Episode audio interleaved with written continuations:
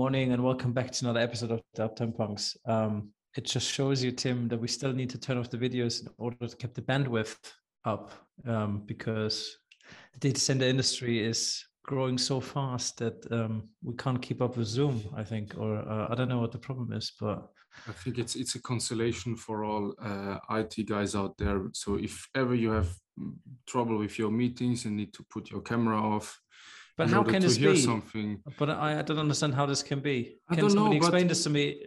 I, I, from last episode, we know that we're meeting somewhere under the water in the middle of the ocean. Yeah. Um, it's it's. Uh, I mean, just like as a consolation, even the uptime punks have to do it. So uh, don't worry if you if you have trouble too. And uh, yeah, if you would like to come and speak about this topic on a podcast, feel free to reach out. But uh, yeah.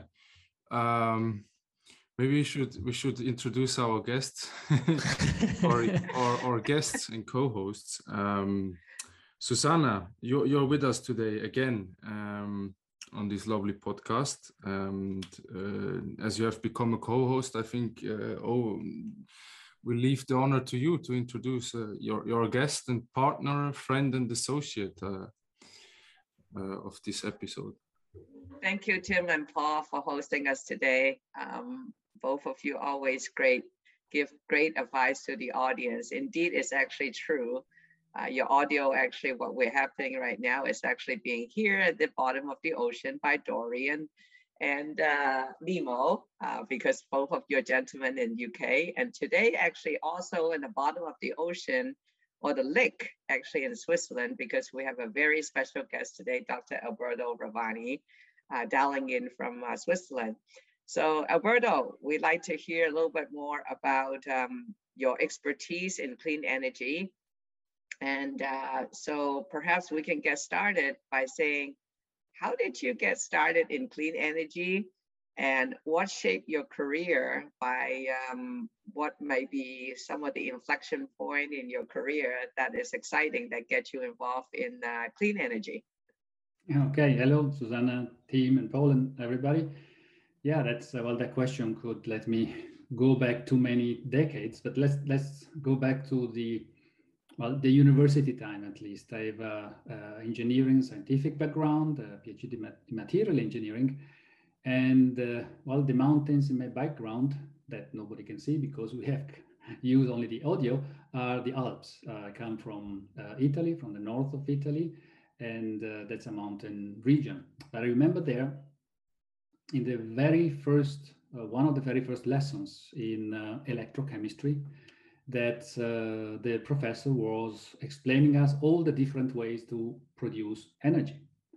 Uh, that was many, many years ago, right? But still, then one of the, the ways were fuel cells. These, uh, what I call them is those are gas batteries, and they were fantastic. And I said, wonderful. If they are so good, all the advantages that uh, I can also explain afterwards. But at that point, I said, why are those not used everywhere? And we are still stuck with, you know, diesel generators, turbine, gas, and fossil fuels. That was the first, uh, the, the first um, uh, click, you know, the first uh, trigger of the, my interest in clean in energy in general and clean energy in particular. I see. Well, that's uh, very personable. And then how, maybe tell us more regarding what was the most interesting clean energy project or work that you did and where was it and how was your experience and how did that shape your career to where you are today in founding your own company? Yes, well, that also uh, I have to pick one. Uh, looking back, uh, I had uh, several decades of experience in uh, in different corporations like General Motors, Delta, Delphi Automotive Systems. They have worked in always improving efficiency. of course, in that case, it was combustion engines. I also then work in other corporations, Swiss Corporation, doing several generation of solar panels also improving the output and efficiency of, uh, of those. At a certain point, I uh, thinking back about energy, the difference between you know making things possible and make it happen, I thought that as an entrepreneur, you make things happen by becoming an entrepreneur. I thought I thought to leave the corporate world with all the advantages, nothing bad about that. But if you want to have an impact, like uh, not only economic, but more a social and environmental impact, uh, that you can really do if you start a company. And then reminder, reminding, uh, remembering the, the times at the university, I say, why not fuel cells? Because this is really one of the uh, technologies that should go uh, that should go um, uh, mainstream, should really become used uh, in also in data centers. That's where I, we met Susanna. You remember well. Uh, so you and Susanna and met during university days, or no? No, no, no. That was way after the many decades. Yeah, yeah.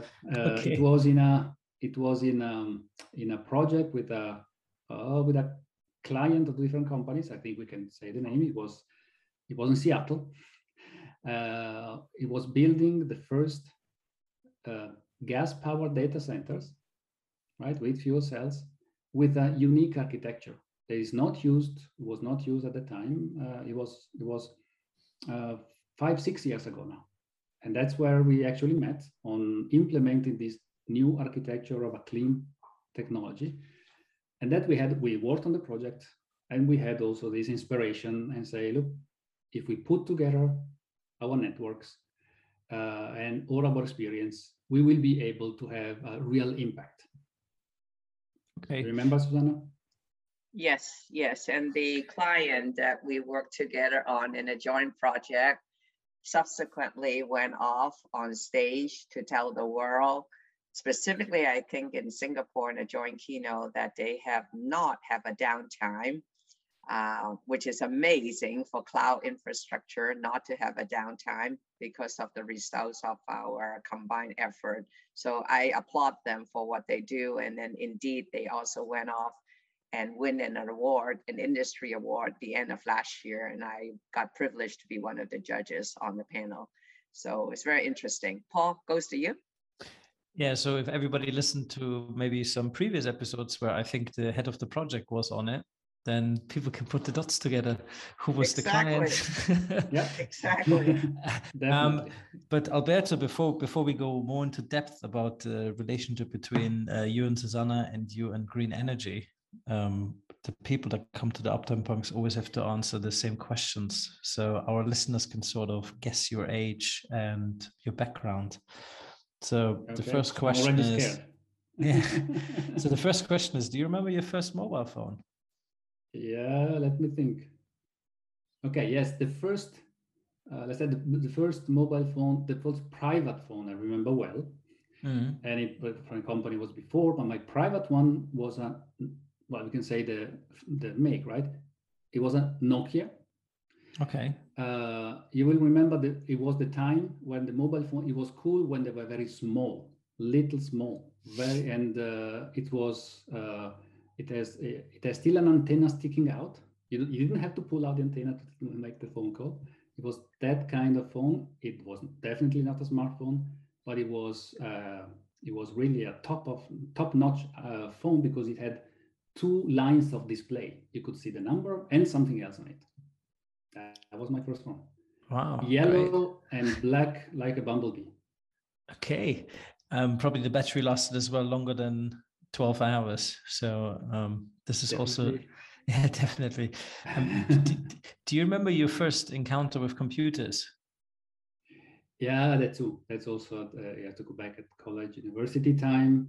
And it was, well, that I remember very well. It was uh, the Mac, the, the actual, the, the Macintosh, the Macintosh, the high one, small, uh, monochrome display with the mouse. Okay. Also remember that it was the computer of uh, the company of my parents. I was using it to write my thesis at the time. And they made a huge investment of buying um, a hard drive, which was very expensive because it has 20 megabyte of storage space. 20, not 20, gigabyte, megabyte. Mega, 20 megabyte. That was really also top notch for running the whole uh, administration there is is that what got you into tech then? Because you said a little bit how you got in touch with the green, um, with the fuel cell studies and all this thing. Was that was sort of got your interest into data centers? Does it come from the days in college, or was it really early that you mm-hmm. were like a little bit of a tech fanatic? I would say that the interest for data center or what opened to me that that part of industry, I have to give the, the, the credit to Susanna. Uh, the application of, uh, let's say, my previous company that I founded was doing fuel cells for every applications. Today, fuel cells are used for electrolysis, power generation, and so on.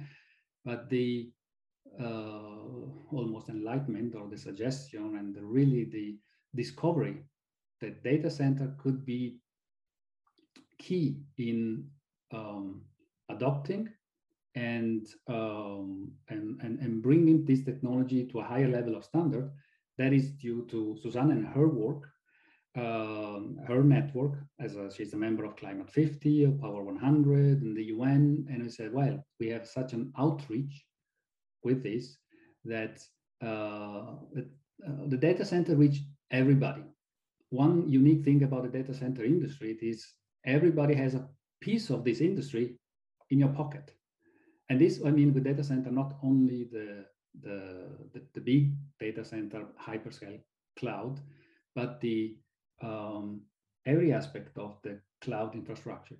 Uh, also the edge cloud, the cloud that you use today for uh, clean mobility. Okay, and that's why that was also always fascinated me, like energy. With energy, you reach everybody.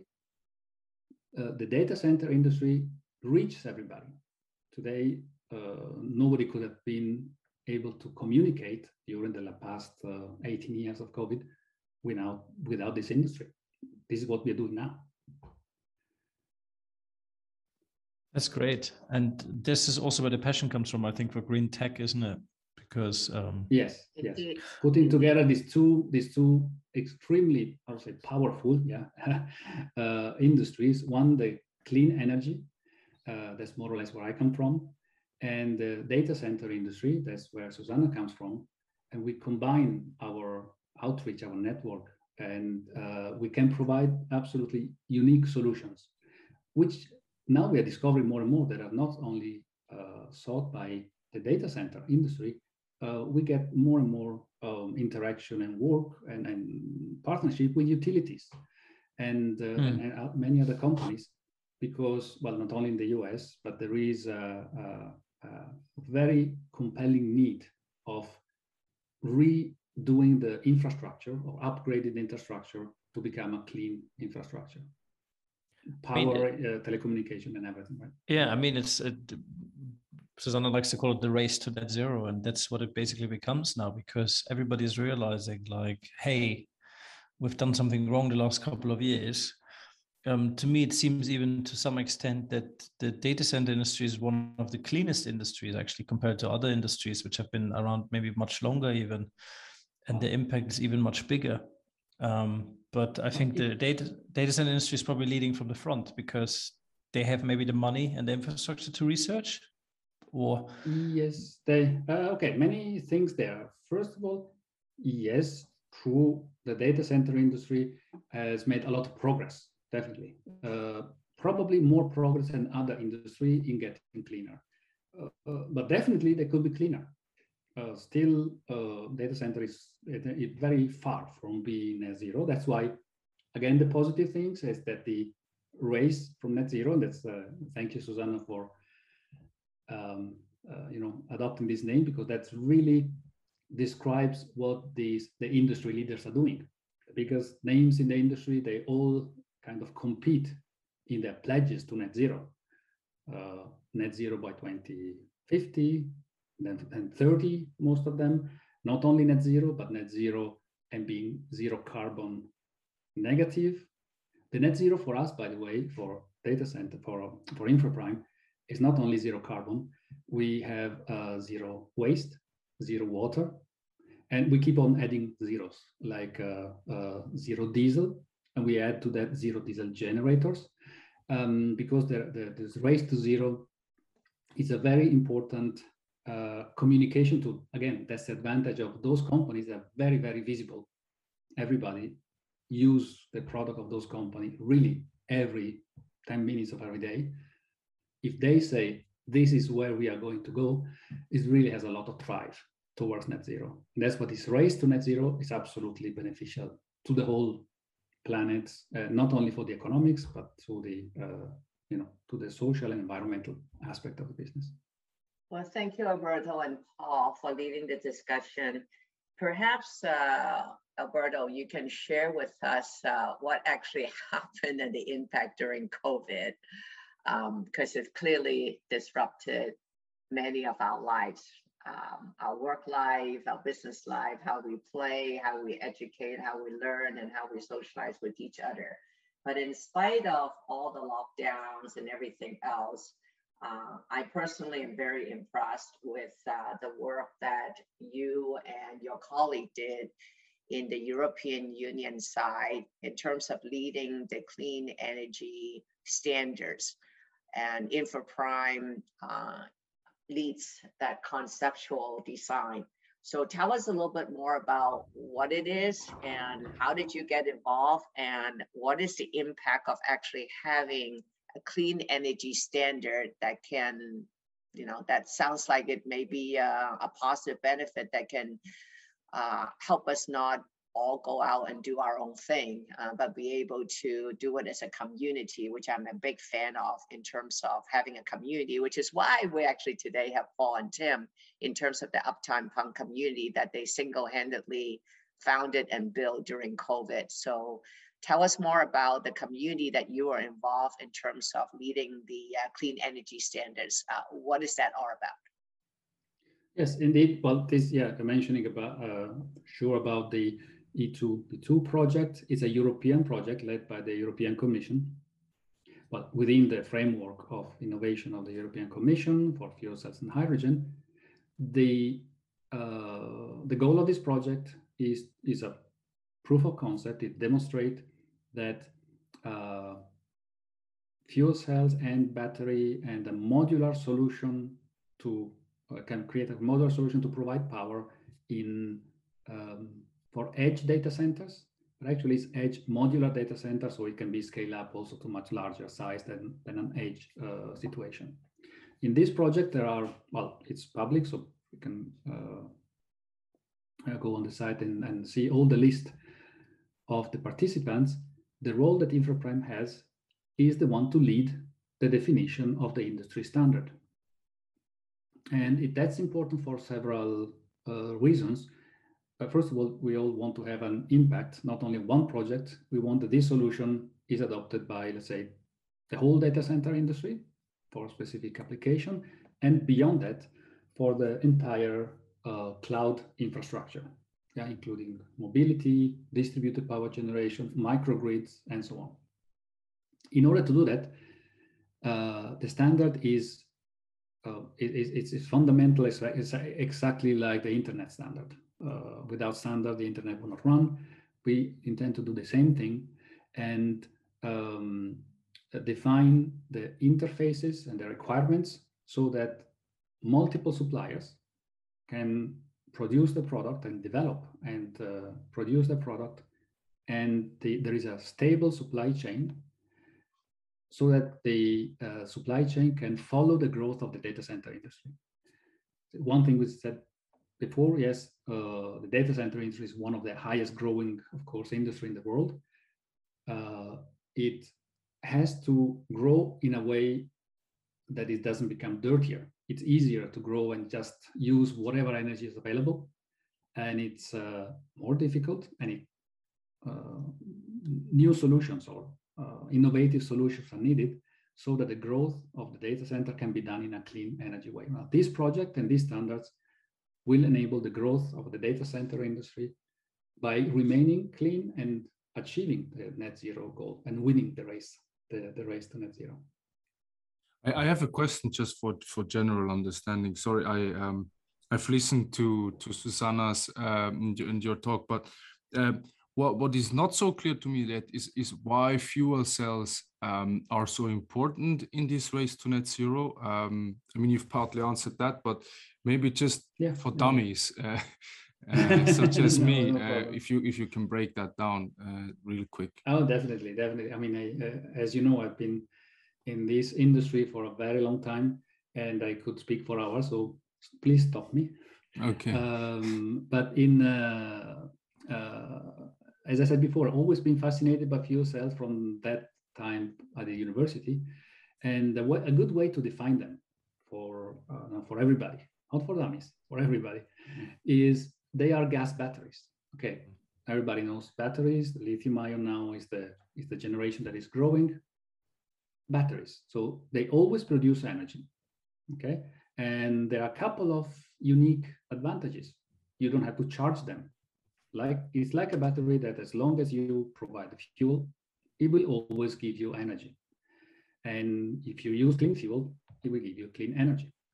This is a key differentiator of, uh, of, uh, of fuel cells. They provide reliable and resilient uh, energy. It's not, you're not dependent on the grid. We want to bring this on site. So clean, uh, clean energy on site, on site clean energy or carbon free energy is what InfraPrime does. So there are zero emissions, zero emissions, and uh, there are no moving parts. And uh, I would add one thing. They are, well, a couple of things. They are modular, they can follow load, and therefore they are extremely uh, suitable for the growth of data centers. Okay, if you want to look outside the data center industry and uh, and in this global transition to net zero, they also do one thing that is uh, provide really one leg of the three legs tool of the transition to net zero. So one is called renewable, like solar and wind and so on. Then you have storage. One thing missing is long-term storage. Yeah, that's what fuel cell can do because they are reversible. Like battery, you can charge and discharge. When you mm-hmm. run a fuel cell in reverse, it gives you back the fuel. So you can store a long, uh, a great amount of energy on site, and you can convert renewable energy into a renewable fuel. That's that's why they will be a part of the of the of the solution. And uh, so they they they are essentially the, replacing what kind of um, system is diesel, right? They replace they replace two uh, a couple of things. They replace several uh, systems which by the way also gives a positive balance on the material side which we can mm-hmm. discuss later. But the uh, on a from an affordability point of view because they have to fulfill also that requirement affordability resilience and sustainability um, they do replace yes the diesel backup gen, diesel backup generator. We are speaking here about the hydrogen fuel cells and they also um, provide an on-site power generation, a reliable on-site power generation, where the grid is not reliable enough. Well, we know with, with Susanna, we have visited many times the Nordics. It's fantastic and fascinating. We, we both love them, love those countries a lot. Uh, among many reasons is because the, those countries are blessed by an abundant availability of reliable hydroelectric usually, clean energy, and uh, with a grid which is really very uh, reliable and available. Uh, like uh, um, one, the last outage was 40 years ago, yeah, and there are 10 minutes over 40 years. And that just to illustrate really, the point, really, you, yeah. you actually get paid sometimes when you consume energy there. Absolutely. So that's, that's a unique solution for um, uh, if you can go there. If, you, if your business, if your strategy of your growth brings you there, that's fine. But for all those cases where you want to be in, uh, you have to be closer to, uh, you can be in Europe, for example, in Frankfurt or in, uh, in Amsterdam, you have to be in London because your client asked, or in New York, Singapore. Yeah, for, for different California. reasons like, like latency and stuff. Uh, but, Perfect. Yeah, but what what kind they of don't what, have that. Mm-hmm. Yeah, but what kind of uh, what, what kind of fuel cells are there? Right? What what is like the most advanced um, state of the art fuel cell that there is right now? And and do you think there will be even more? Like, you you are very close to those things so you can maybe tell us yes, a little bit yes. about like yeah, the exciting yeah, stuff that's not even right. on the market yet or um, definitely there are this is one uh, that's where innovation really comes from that's one of the uh, unique access that we as infraprime has have mm-hmm. uh, we do have a direct access to what will be on the market soon now without making without naming any any companies I will just name the type of uh, the type of uh, fuel cells. There are two big two big categories, two big families. The hydrogen fuel cell, low temperature, the one that I use in cars, vehicles, and trucks, and so on. And there are the high temperature fuel cells. Those are the stationary ones. Okay, and uh, there are both for both technologies. There are multiple suppliers, more on one side than on the than, the other, and uh, basically every data, large data center uh, player in this industry, they, they use fuel cells. They do. Um, and the growth, really, the limitation to growth is the availability of a stable supply chain and the standard. That's why it's one of the triggering and unlocking features that we're working on by writing the standards and then having access to who can provide the product for the standard. But their products are there and they are being tested by, we, we are aware of many projects going on. Uh, they're being st- tested at the megawatt scale. And many of the solutions will be online mainstream in the next months and years. Alberto, I have one question for you. So technology aside, because I think one of the key things that the EU Clean Energy Standard um, focus on is an architecture that is vendor agnostic and technology neutral, right? So I yes. mean, there's definitely there definitely other technology which are on the market that we know a lot about, such as wind and solar, and they're very excellent from a renewable source, uh, including you know use of fuel cell and all kinds of fuel. I think that is important to be in the portfolio. Perhaps you can talk a little bit more about what is so unique about the ambition that you had in starting a company above and beyond just trying to make money like everybody else, but you also have a social entrepreneurial spirit um, that I align with in terms of doing things for the environment and the, and the society. Um, giving the recent report um, that came out to get ready for the COP26 event, um, the outlook does not look very good um, we are not tracking to the 1.5 degrees Celsius that we needed to. And hence, people having ambition are very exciting, very inspiring. But the importance is really taking action to actually have the result. So I'm going to ask you this question specifically that you and I talked about on a daily basis. What role specifically does InfraPrime play in the race of zero throughout the life cycle of an infrastructure that really going to do something meaningful and be able to make an impact.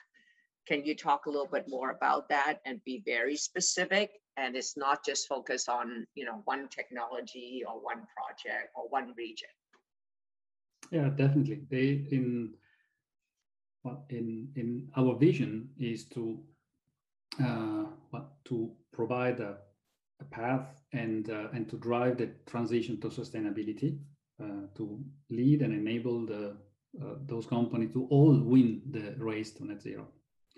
And uh, we do this by uh, implementing the the concept of circular economy, the life cycle impact analysis, which has a standard, an ISO ISO standard, and we have done this analysis on the uh, on a typical data center or different uh, data center projects, and we have identified the areas where we can have the most impact. Of course, power is one, and is a main element uh, in the carbon accounting and carbon measuring, carbon metrics of every data centers. And the um, but from a life cycle uh, point of view, we take into account everything what goes into the data center from the materials used for the construction of the data center, how the data center is built, how is it operated, and in the end, how it is, uh, how the waste of the data center is uh, managed, including decommissioning of the data center. So really uh, holistically covering the whole life cycle of the data center. And uh, specifically, we take, um, we have very innovative solution to extract the, the, the heat that is considered a waste for the data center, but for us, is a use and reuse of this usable waste or byproduct as a resource for the community around the data center. It's uh, um, doing district cooling or district heating. And we do it in a way that we use and reuse the heat and the, and the emissions, usually the CO2 emissions of the data centers, um, providing heating and cooling services to the community. We'll be able to communicate later more about this solution, uh, but that's really innovative and combined with the other technology we, uh, we use, uh, combined with liquid cooling and combined with all the high density, high power density, high energy density solution and design we have. It's, uh, it's a really unique solution, especially for urban areas. So let me make sure that Paul and Tim um, can say a few words here. And for the Uptime Punk audience, who are very savvy audience in terms of wanting to hear what's unique, are you, are you saying that what you actually design, the net zero uh, design, will take emission um, and reuse and reuse it to provide society benefits? Definitely, yes, yes. The uh, what is there are solution, innovative solution that we're working on, as you uh, know, where uh, CO2, which is usually uh, a bad boy of the among the greenhouse gases. Uh, it is used actually to extract and transfer and deliver uh, heating and cooling to the community. It's a very innovative solution and uh, it will be soon um, available for uh, public disclosure about uh, what is happening in that field. It's a very promising field to uh, so that it is one of the ways that the infrastructure of the data center is integrated with the infrastructure of the community.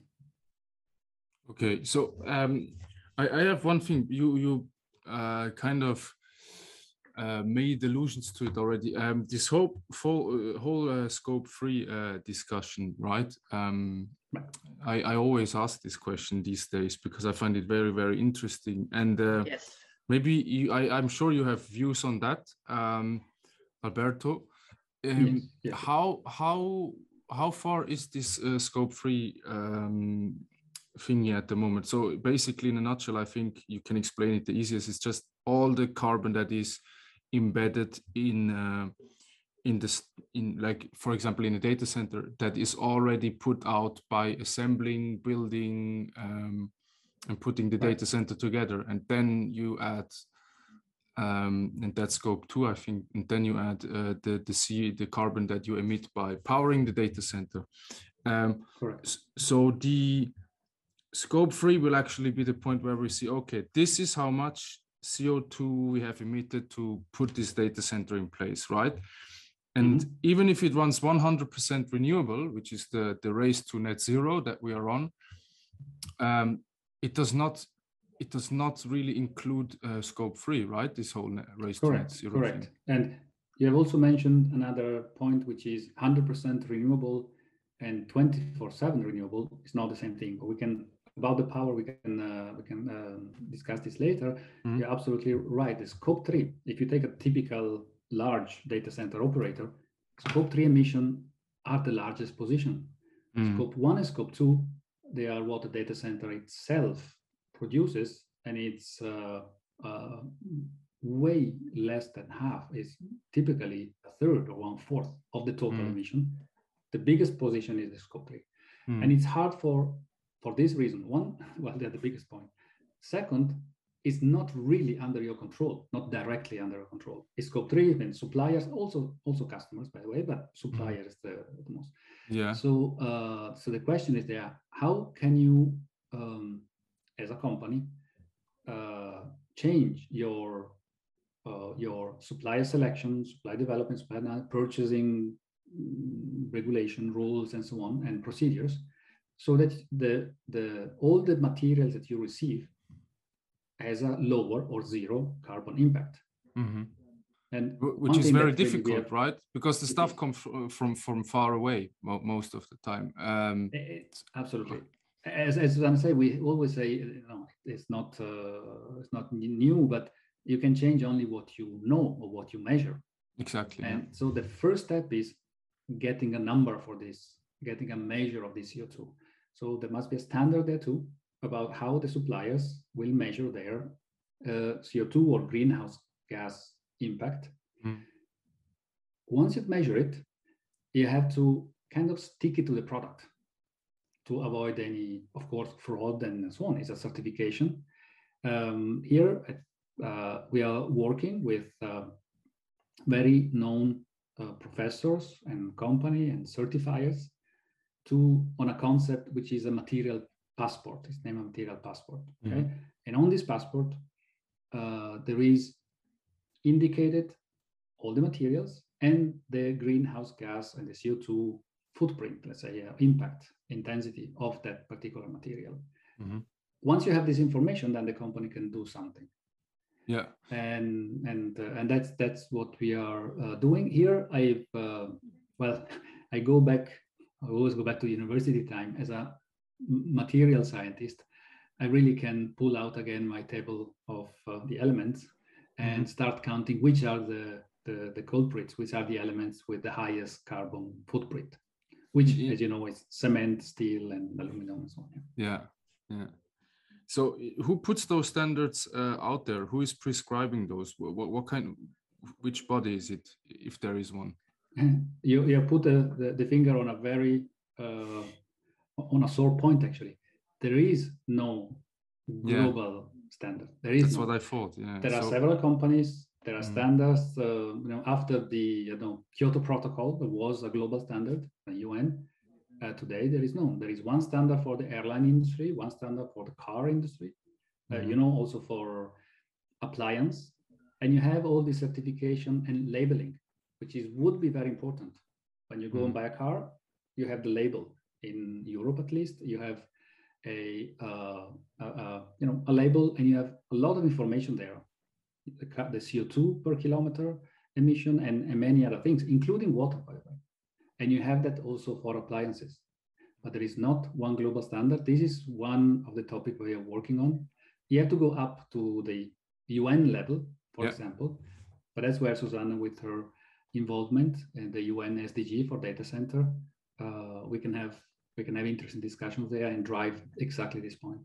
So, yeah, so should it, should it should it be the UN uh, the, the, prescribing these or or no. should it be a self-regulated body of industry representatives an interesting discussion yeah it's very yeah. political isn't it so who should yes. who should do who should tell whom what to do and then who well, controls uh, this stuff uh, right um, yeah. But, my views my yeah. views tim my views tim is we all are in this together um, it should not be dictated by any one particular body, but it's more like a working group level. What I found very helpful um, is an organization of uh, working group at the state level, which is the mm-hmm. Intergovernmental Panel on Climate Change. Uh, in short, it's IPCC. And recently they just published a report uh, to get ready for COP26 is uh, I can make that available to your audience. Mm. Uh, it's absolutely worth um, reading it. Uh, it assesses the science part of climate change, not the political element, which I found that very helpful in, in, in terms of anyone trying to understand the data within the region, understand the data within the sector, and what might be the gap, and also don't need to pioneer on other people's pain, uh, such as the progress we made in a data center and whatnot that become available. It's a, it's a very easy to read, but it's very science-based. So I yeah. think the IPCC is good. Um, there are different bodies, I have to say, have been studying material science since the genesis of it all. Um, the ISO have done that, the IEEE has done it, and also the Worldwide Engineering Organization. Um, and the and the clear thing would be Um, yeah, we lost you there. Sorry, but I think that's probably the undersea cable that snapped or something like that. Because that got bitten by a shark. Yeah. Yeah, probably. Uh, yeah, that's how it is. People, you know, it's not all satellites. Ninety-nine percent of this conversation go through undersea cable, as does the rest of the internet. Mm-hmm. But um, yeah, Alberto, I think it's a very interesting uh, field. This whole scope three. Um, yes discussion and you you at the forefront just like i i merely ask you your opinion here and not really your um because it's it's not really something no. that you can be neutral yeah, on. Yeah, yeah. But what do you think? What do you think will will drive, um, or who do you think will drive uh, this scope three? How? I mean, nobody's ho ho holding anybody accountable at the moment, as far as I understand it. But Correct. what Correct. what is what are the dynamics that could hopefully change this so that we can all uh, mm -hmm. you know measure measure it and then do something about it? Well, I, I, well, I, I take, hey, I, um, uh, I take three drivers there. Uh, this kind of change of standards, and you can maybe uh, compare it to the introduction of um, uh, organic food or mm. biofuel. Is this kind of thing? Mm. Organic food is not mandated, but it's more and more used. Mm. So the drivers is one is the end user. Should not forget mm. that the end user in the end is the one that chooses what is used, right? What is what comes on the table, what you wear, what you use as a as a computer, what fuel, which energy you use. It's it's really your choice. In order to have a uh, well a, a, good choice, you should have good information. That's one. Mm. The second part is um, well governments and regulations. Uh, I have this experience for the automotive industry. Uh, as you know, there are Euro 1, 2, 3, 4, 5, 6. And uh, today, in many countries, I name Europe because I'm sitting here, you cannot buy a car which is polluting. Uh, a car that was on sale 20 years ago. Today, you could not sell it anymore. So that's very strong. That's a very that's a regulation part. And the third one, that's the uh, economy part. That's really the uh, we find a way to put a price tag on that, put a price on the carbon you cause, the resources you need. If, if you we create this connection between the sustainability part, the social part, environment part, and the economic part, then your choice will go all in the one direction. The three, two, three bottom lines will be one. So I know it's a general uh, ans uh, answer, but it's it requires really the the cooperation of all three, the customer, the government, and and the companies because they have to look at the bottom line. Okay. Um, yeah. How how how far how far do you think um, Google and the likes are with getting a framework together and actually uh, allowing us to to measure it? Um, now, technology okay. wise, you you perhaps have some more insight. Perhaps you've already uh, got a device that you can put on a data center and then see, oh, this put 200 tons of CO2 and this steel no. uh, frame here. No, probably not. But um, uh, when when when can not, we? Not so far, that? but we are getting there. Not so far, mm -hmm. but we're getting there. You mentioned Google, which is uh, they've made one uh, very um, relevant announcement and uh, uh, and they introduced the concept of 24/7 mm -hmm. clean energy which is not the same as being 100% renewable. Want to spend only uh, you know a couple of sentences on, on this. The uh, uh, many companies, including Google, they are already 100% renewable. They've been for the last uh, three, four, five years. Mm-hmm. But this 100% renewable by uh, purchasing uh, yeah. credits or certificates, mm-hmm. which is okay. It's definitely a step uh, ahead from being fossil fuel powered. That, that's definitely a good thing. But that's not the same as being powered by clean energy because if you purchase the credits, you don't, you still find yourself or find your data center being powered by some fossil fuel power at some time of the day or night, especially night. Then, uh, and therefore the 24-7 challenge has been let's say, started and announced by by Google. Other main players are going in the same direction, and it's a good a good thing. We are not yet in the uh, and we're working together with uh, uh, data center and utilities to provide exactly the kind of information that you are mentioning.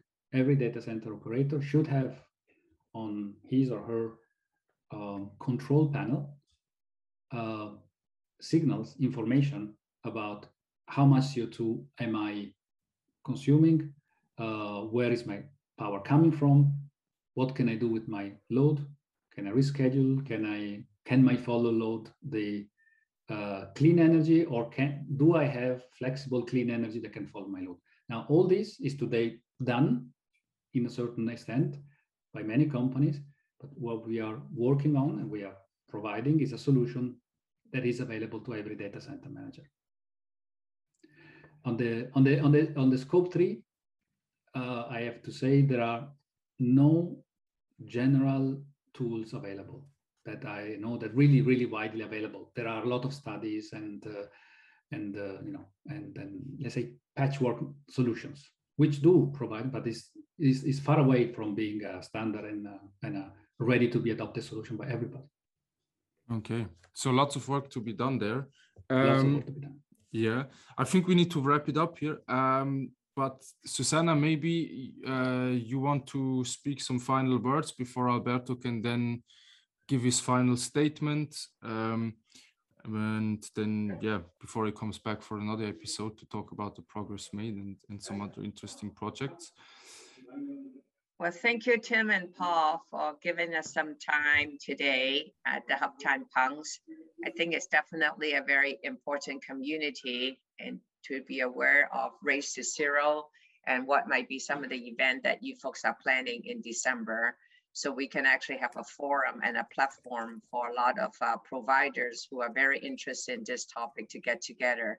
So I just want to thank uh, both of you for the work that you do um, in addition to your daytime job to actually give us a platform to be able to chat about something that is really important uh, and bring the urgency of the climate action um, uh, in the face of all of us that's genuinely going to be affecting us for generation to come. Uh, Alberto, thank you for your time, for being here with us and share with us something very important that is not only providing just clean energy, but the concept of use and reuse of emission and be able to provide society benefits and safety environment in addition to uh, accelerating the cloud infrastructure growth. So it is a tradition for Paul and Tim that they founded that the guests always have the last word uh, for the takeaway for the audience. So um, I follow the tradition that Paul and Tim said. So I'll turn the forum over to you, Alberto, to say the last word to the audience. And again, thank you for being with us today. Okay, well, thank you. I uh, want to thank you all, uh, Susanna and Paul and Tim. And uh, well, the last uh, um, last statements would be uh, again a thank you for defining the race to zero as started. I think that's a really important uh, point, an important takeaway um, and taking the liberty to quote you, Susan, again, this, uh, achieving this net zero uh, goal requires a rethink about how data centers are planned and designed and built. Uh, we as InfraPrime are uh, really proud to uh, be available and uh, provide unique solutions which connect data center and energy and the circular economy with the use and reuse of everything what goes into a data center and what comes out for to achieve this circularity of the data centers. In the end, uh, the solution and this transition to net zero and this race will be won by only by if by everybody. We work uh, together, the uh, data center um, industry, uh, the governments, other industries like utilities, and all the, uh, the supplier, the supply chains, and us as users. So in the end, would conclude that the uh, this transition is in our hands. We have unique solutions, but let's let's make it together. Excellent. So to the audience, if you want to reach out to Alberto and learn more about um, his doing in the race to net zero, how he can get you up to speed if you have not heard the starting call or if you are um, if you wish to get ahead in this race, yeah, please do so. Um, I think you can find him very easily on the internet via uh, InfraPrime. And uh, yeah, if you want to come and speak to us, well, reach out to us. And yeah, other than that, I hope you enjoyed this episode and see you next time. Thanks a lot, Alberto, Susanna, and uh, yeah, bye. Thank bye. you very much. Thank you. Thank you. Bye bye.